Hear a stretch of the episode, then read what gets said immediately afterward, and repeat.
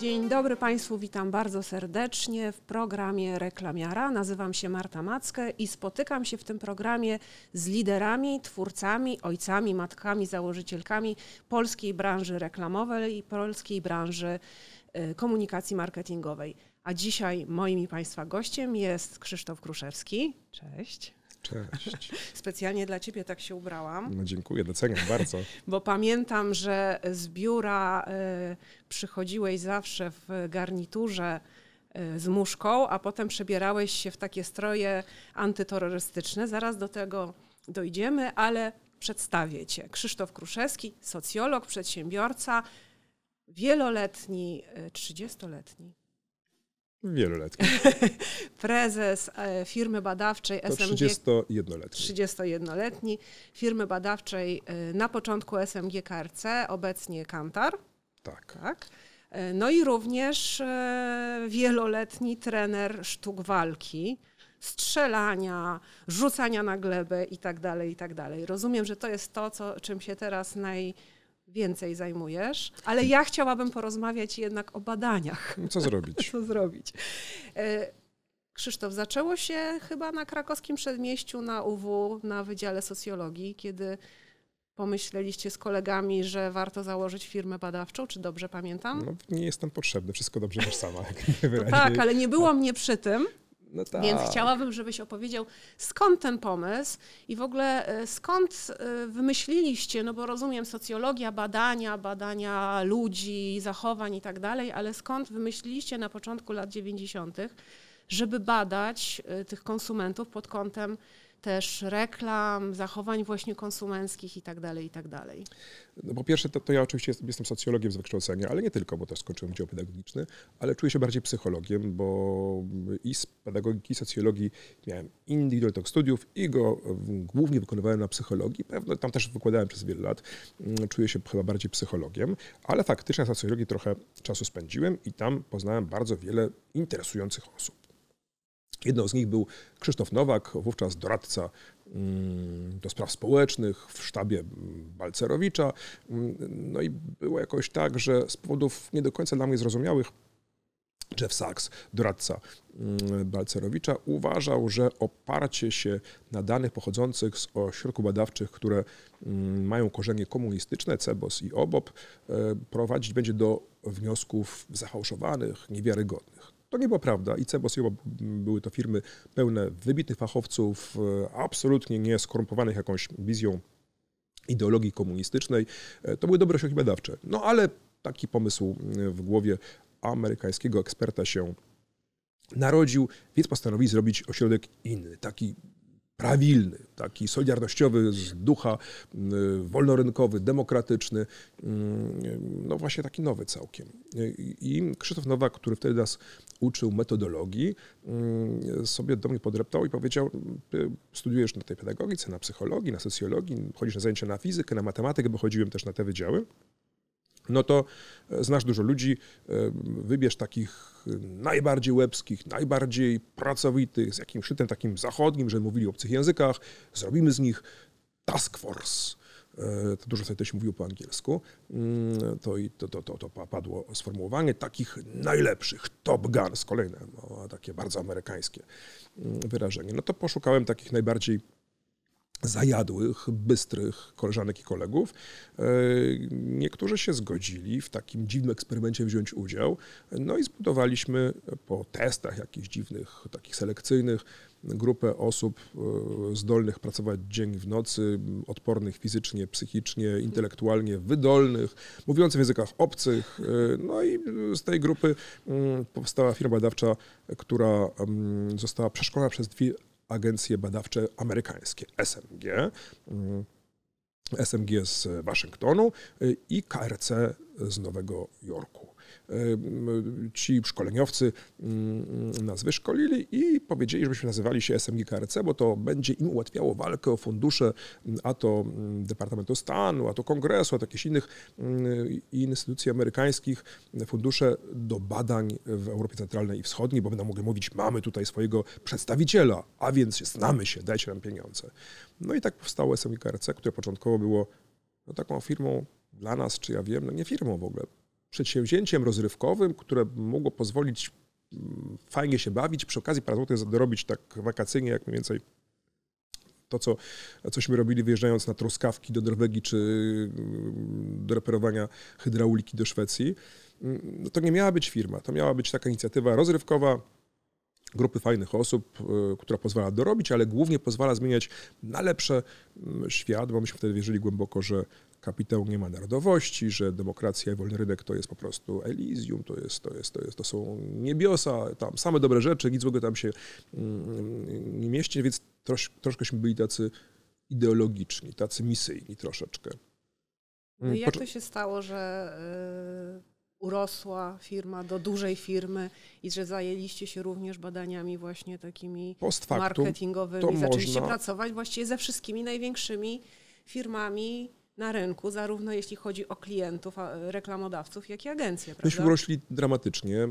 W najlepszym momencie mieliśmy e, przewagę dwukrotną nad drugą firmą badawczą co wielkości centralnej wschodniej Europie. GFK Polonia była wtedy taką drugą firmą co do, co do rozmiaru. I rzeczywiścieśmy wygrali wszystko, co można było wygrać. Dlaczego? No myśmy wtedy tak jakoś nie myśleli. To ja nie jestem zawodowym menedżerem. Nikt z nas nie był. E, byliśmy naturszczykami, tylkośmy ciężko pracowali, mieli jakąś wizję. Post factum wiadomo, czemu to się udało, a udało się no, tak jak ślepej kurze ziarno się trafiło. To myśmy tego nie planowali, tak po prostu się zdarzyło. Podjęliśmy kilka dobrych decyzji, bardzo rozsądnych. E, przede wszystkim system, e, który budował motywację w tej organizacji, był oparty na takim totalnie wolnorynkowym pomyśle. To znaczy wszystkie zespoły badawcze były na własnym rozrachunku, tak jak firmy. Miały swój przychód, miały swoje koszta, nie wiem, papier zużyty, światło wypalone, taksówki wyjeżdżone, lunche z klientami. To były koszty, a przychód to było to, co się wygenerowało dzięki badaniom. I na koniec okresu obrachunkowego każdy pracownik miał taki własny PNL. Był w, był też firmą taką prywatną, nawet każdy, każdy pracownik. E, no i w związku z tym pracowaliśmy ciężko, mądrze, byliśmy karani za błędy mm, popełnione przez system, a nie przez ludzi, nagradzani przez system, a nie przez ludzi, a więc było poczucie sprawiedliwości. No i wszyscy uczyli się w tym systemie. No i tak po darwinowsku po prostu najmocniejsi przeżyli. E, to był system taki całkowicie wolnorynkowy w obrębie mm, tej organizacji. E, dlatego mm, startowaliśmy z nieco lepszych pozycji niż koledzy z korporacji międzynarodowych czy, czy z firm, które miały wcześniej korzenie w Polsce, bośmy byli nieobciążeni przeszłością, strukturami, jakimiś, jakimiś procedurami obcymi dla polskiego rynku, takiego bardzo bujnie się rozwijającego e, i to mogło być naprawdę skustomizowane do polskich, szczególnych wówczas warunków rynkowych. No i kwitło, kwitło. E, tak by było trochę absurdalnie czy arogancko powiedzieć, że byliśmy lepsi, no aleśmy po prostu byli. To była selekcja bardzo brutalna, najlepsi ludzie i totalnie wolunkowy system mm, zarządzania wewnątrz firmy z wielką dozą wolności, e, dowolności indywidualizacji e, zadań i metod pracy. No i to jest klucz do sukcesu. Dzięki temuśmy byli bardzo duzi. E, Potemśmy się oczywiście jak wielu sprzedali korporacji, ale nie dlatego, żeby zarobić pieniądze, bośmy wiedzieli od, od początku, że to będzie mm, dużo gorsza mm, pod względem ekonomicznym dla nas prywatnie ścieżka, aleśmy chcieli zagrać w jakiejś dużej lidze. No wiesz, jak jesteś piłkarzem, na przykład grasz tam, tam trampkarza w czymś tam, jakiejś tam 15 lidze, a dobrze to robisz, dobrze kopiesz piłkę, to myślisz sobie, ale fajnie by było być w jakimś takim, nie wiem, jakiejś takiej lidze poważnej, to niemieckiej, a to hiszpańskiej, a to angielskiej, no bo tam grają ci najwięksi. Iśmy bardzo marzyli, żeby tam się dostać. Jedyną drogą, jedynym biletem wstępu do tej takiej ligi e, pierwszej, no to było wejście do korporacji. A tego się nie dało zrobić inaczej, jak sprzedając część udziałów w naszej firmie. Tośmy sprzedali. Y, Miller Brown, część grupy Kantar była jednym z wielu starających się o nasze udziały. Sprzedaliśmy, że było właśnie tak bardzo międzynarodowo, żeby zagrać wreszcie na najlepszych stadionach, no i żeby rozwijać się. Tak. Dość szybko po sprzedaży okazało się, że nasza dynamika wzrostu najpierw nieco opadła, potemśmy się zatrzymali, potem się zmniejszyli znakomicie, bo, bo nie da się mm, w strukturach międzynarodowych mieć udziału w rynku dużo, dużo większego niż własna sieć ma w światowym rynku badań marketingowych i powoliśmy mm, może nie doszlusowali do takiego udziału, jaki ma Kantar na świecie, bo mieliśmy większy ten udział cały czas, ale jednak te udziały się zmniejszyły. No i pewno taka, mm, powiedziałbym, e, legenda, taki smak bycia u siebie odszedł. Staliśmy się, mam nadzieję, wybitnymi, ale jednak urzędnikami korporacji. To ma swoje dobre, ma swoje złe strony. Mnie to doprowadziło do, e, do decyzji o odejściu z, z, z korpo. Mądrej, głupiej, słusznej, niesłusznej to już nieważne, ale doprowadziło mnie do takiego właśnie pomysłu. No i stąd w tej chwili jestem trenerem, który uczy strzelania, walki wręcz, taktyki, pracy bronią palną, pracującego dla mundurowych, cywilów w Polsce, za granicą. No i robię w tej chwili tylko to, aczkolwiek mój zakaz konkurencji się pewno kiedyś skończy i wtedy oczywiście wrócę do branży. No bo na pewno ta, tęsknisz za badaniami. Ja Tęsknię chciałam trochę anegdot z ciebie też wyciągnąć, no. bo ja pamiętam te pierwsze lata, kiedy jako młoda ekantka jeździłam na y, fokusy oraz na bardzo urocze spotkania u konsumentów nazywane in-home visits. Pamiętam, że w 95, kiedy pracowałam w Sachi Sachi, jeździliśmy do Żerardowa na przykład, do mieszkań w blokach Y, siedząc y, na kancie wanny u pani i pana w małej łazience, obserwowaliśmy, jak pani pierze w pralce Frania. Być może niektórzy słuchacze nie wiedzą, co to jest pralka Frania. To jest taka pralka, która mieli. No generalnie trochę, taka. Taka trochę miednica, taka tyle że elektryczna. Wertykalna, kręcąca się. Można tam było alkohol na przykład ważyć, ciasto wyrabiać, prać, no cokolwiek kto chce, to można było robić. Tak. Uwielbiałam też przyjeżdżać na Moliera y, do Was do biura na fokusy, y, bo zawsze coś mówiłeś o tych lunchach, zawsze były wspaniałe dania, sushi, wtedy to było jakiś bardzo wielki rarytas. Zawsze było wino tak. dla klientów i dla agencji. I to było niezwykle ciekawe, bo też dzięki temu my, agencje, poznawaliśmy świat naszych konsumentów, o których często nic nie wiedzieliśmy. I muszę powiedzieć, że zawsze to potwornie przeżywałam, siedząc za, tą, e, za tym lustrem weneckim. Tam czasami miałam ochotę rzucić się przez to lustro i powiedzieć: Panie, dlaczego pan nie rozumie? Przecież to będzie bardzo fajna reklama. No, byli klienci, którzy się rzucili. Tak? Tak. Tak, był taki pan, który zajmował się mm, marketingiem, no jakichś tam, żeby, nie powiem dokładnie, żeby już nie można było detekcji dokonać, jakichś tam mm, części garderoby niewieściej. I kiedy klientki, konsumentki potencjalne, aktualne skrytykowały jego mm, produkt, powiedziały, że on jest kiepskiej jakości, no to pan, który jak wielu wtedy ekspatów był dziwolągiem, bo ten, kto się mm, godził czy decydował na podróż do takiego dzikiego kraju jak Polska, to zwykle coś miał nie do końca tak pod kopułą, to albo był człowiek szalenie odważny, y, albo właśnie wysoko jakoś tam, tak, no taki z dużym zapotrzebowaniem na adrenalinę, albo gdzieś tam jednak odrzucony przez swój własny system tej takiej zachodniej e, uporządkowanej cywilizacji, tacy to byli ludzie, więc oni czasami wciągali jakiś tam biały proszek nosem, albo czasami tam coś używali alkoholu, a czasami po prostu byli tacy trochę dziwni. No więc ten pan też był taki troszkę strasznie inteligentny, bardzo fajny, tylko trochę mm, nad sobą nie panował. E, rzucił się do wejścia do fokusowni, otworzył drzwi, wpadł i zaczął mi respondentkę dusić. Może nie tak, że całkiem ją tam, tam udusił, ale zaczął ją potrząsać i złapał za szyję. E, no i bardzo brzydkie słowa, po angielsku szczęśliwie, panie tego nie rozumiały, wykrzykiwał, że no generalnie mm, wskazywał na jakiś związek pomiędzy zawodem tej pani, a może pochodzeniem takim psim, że ona się nie zna i że ona w ogóle powinna zamilknąć, bo to jest świetny produkt i ona nigdy takiego dobrego produktu na sobie nie miała, no i takie rzeczy. Tam pobiegłem za nim i go wyciągnąłem z tego laboratorium. Pani była zdziwiona. Nawet się nie wystraszyła, to mocna kobieta była. No ale tak, zdarzało się, że klient y, nie tylko przeklinał, ale także wbiegał na salę i próbował zrobić porządek z y, niesfornymi, niemądrymi jego zdaniem, złymi respondentami. Tak, tak bywało. Więc czasami, wiesz, ktoś tam mógł wyjść z siebie, no nie też tylko pomyślał sobie. Czy aż takich klientów na szczęście nie miałam, aczkolwiek rzeczywiście próba wychodzenia przez to, przez to lustro się zdarzała. No lustro było szczęśliwie mocne. Pierwsze lustro myśmy ściągnęli z policji. To było lustro takie, które policja tam używała do przesłuchań, a no, myśmy to lustro jakoś nabyli w sprytny sposób i to była bardzo wyjątkowa wtedy. Taki one-way mirror, tośmy nazywali znów z amerykańska, żeby dobrze brzmiało. E, to była nasza duma. Mieliśmy takie lustro jedyni wtedy w, w, w, w Polsce. Mm, I za tym lustrem się działy rzeczy niezwykłe. Do tego stopnia niezwykłe, że nawetśmy wydawali przez długi czas taką gazetkę. Gazetkę. To poważny był kolorowy magazyn dobrze zrobiony. Nazywał się One Way Mirror właśnie.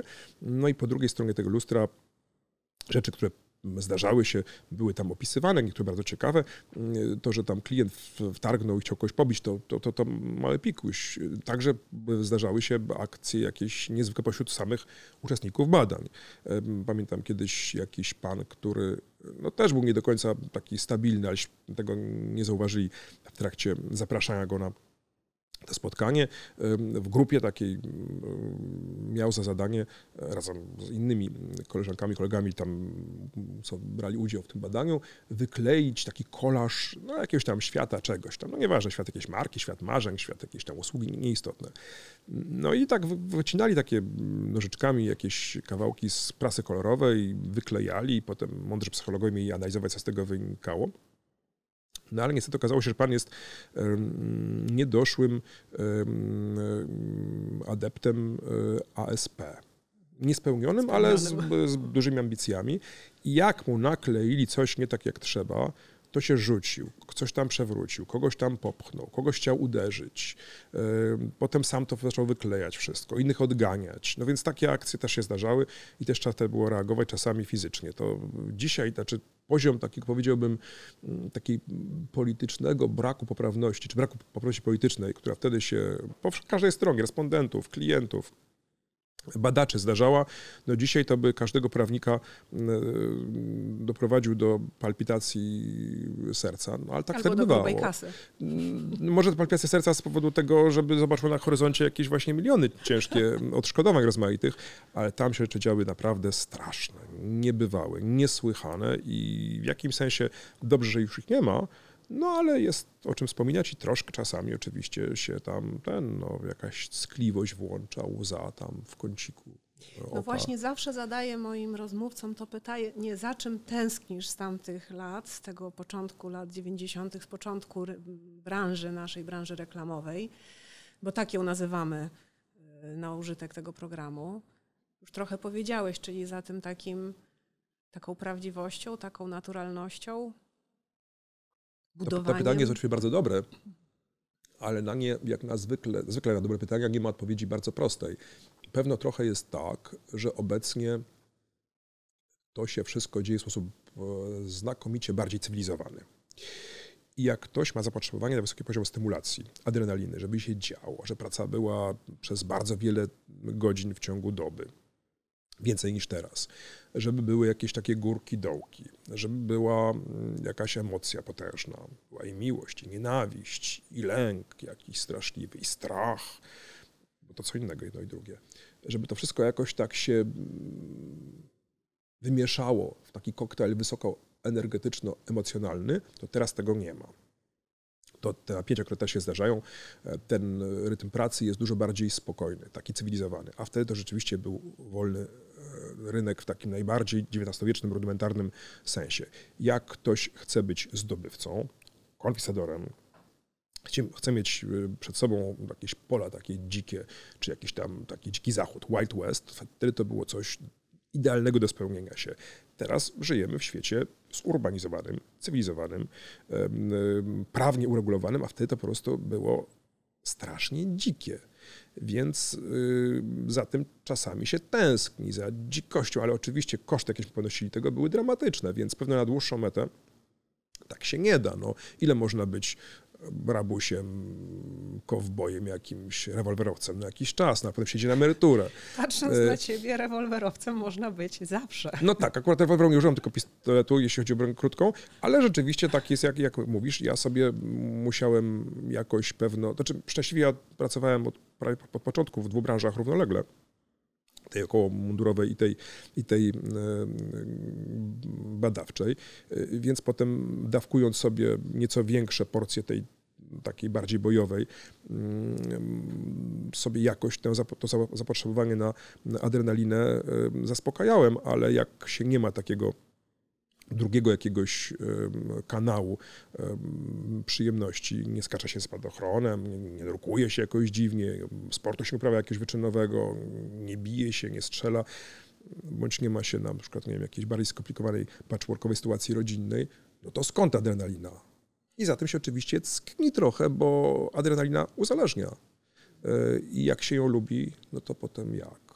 Więc chyba najbardziej brak obecnie takiego właśnie wysokiego poziomu zaangażowania i jakiejś jazdy takiej trochę dzikiej, która wtedy jednak miała, miała miejsce. Ale to jest chyba typowe dla rynków rozwijających się. No już tak po prostu chyba być musi. A czy to jest tylko kwestia y, tego, że my byliśmy może jeszcze troszkę dalej jesteśmy rynkiem rozwijającym się, czy to też jest wynik zmian, takich postępu technologicznego, że po prostu pewne rzeczy zostały sprocedurowane, no, nie wiem nawet jak to słowo się wymienia, y, że wszystko po prostu bardziej jest właśnie w tych nowych technologiach, są jakieś bardziej formy tych badań sprofesjonalizowane czy, czy też postęp właśnie technologiczny jakoś wpłynął na zmiany w tej branży badawczej? Chyba to kwestia jest taka kulturowa, ta pierwsza, bo technologicznie to myśmy zawsze byli bardzo zaawansowani. Mhm. Mieliśmy ten luksus startu od zera i to, co kolegów nie wiem, z Wielkiej Brytanii, z Niemiec ciągnęły jednak wstecz. No, historia, przyzwyczajenia, procedury, konieczność zamortyzowania inwestycji poczynionych wcześniej. Nas to nie obciążało, nie mieliśmy tej kuli przeszłości u nogi. Startowaliśmy z najnowszego takiego akademickiego poziomu, byliśmy technologicznie nowocześniejsi niż koledzy z zachodu. Nie dlatego, żeśmy mieli lepsze technologie, tylko po prostu nie mieliśmy jeszcze technologii tych starych, które by nas ciągnęły siłą inercji do tyłu. Y, więc mm, to nie. E, technologie współczesne żadną miarą nie uspokajają procedury gromadzenia danych, przetwarzania ich i potem wyciągania wniosków. Można śmiało żyć dziko w nowoczesnych technologiach, a może nawet i łatwiej by to było zrobić. Natomiast kraj, świat był e, nasz, ten nasz świat wewnętrzny, taki nasz polski świat był inny, był po prostu bardziej w fazie budowy wolnego rynku na przestrzeniach nieuporządkowanych. A teraz jesteśmy tak samo mm, sproceduralizowani, tak się mówi, chyba nie wiem. E, tak, e, też nie wiem. Tak samo jak rozwinięte, omszałe, skostniałe momentami cywilizacje zachodniej Europy czy zachodniego świata w ogóle, prawda? A wtedy tak nie było. Więc myślę, że to jest kwestia kulturowo-cywilizacyjna, społeczna, a nie technologiczna. Tak Krzysztof, myślę. bardzo Ci dziękuję. Bardzo jestem ciekawa, co się wydarzy, jak Ci ten non-compete minie. 1 marca 2022. To już niedługo. Tak. To już niedługo. Czekamy z niecierpliwością, co też w tych badaniach będziesz wyczyniał. Tymczasem y, y, dobrej zabawy tarzankach, strzelankach i, i, i innych walkach. Bardzo Ci dziękuję za ten czas i za te ciekawe opowieści. A Państwu dziękuję za wysłuchanie nas i obejrzenie i zapraszam do śledzenia dalszych odcinków programu Reklamiara. Do zobaczenia.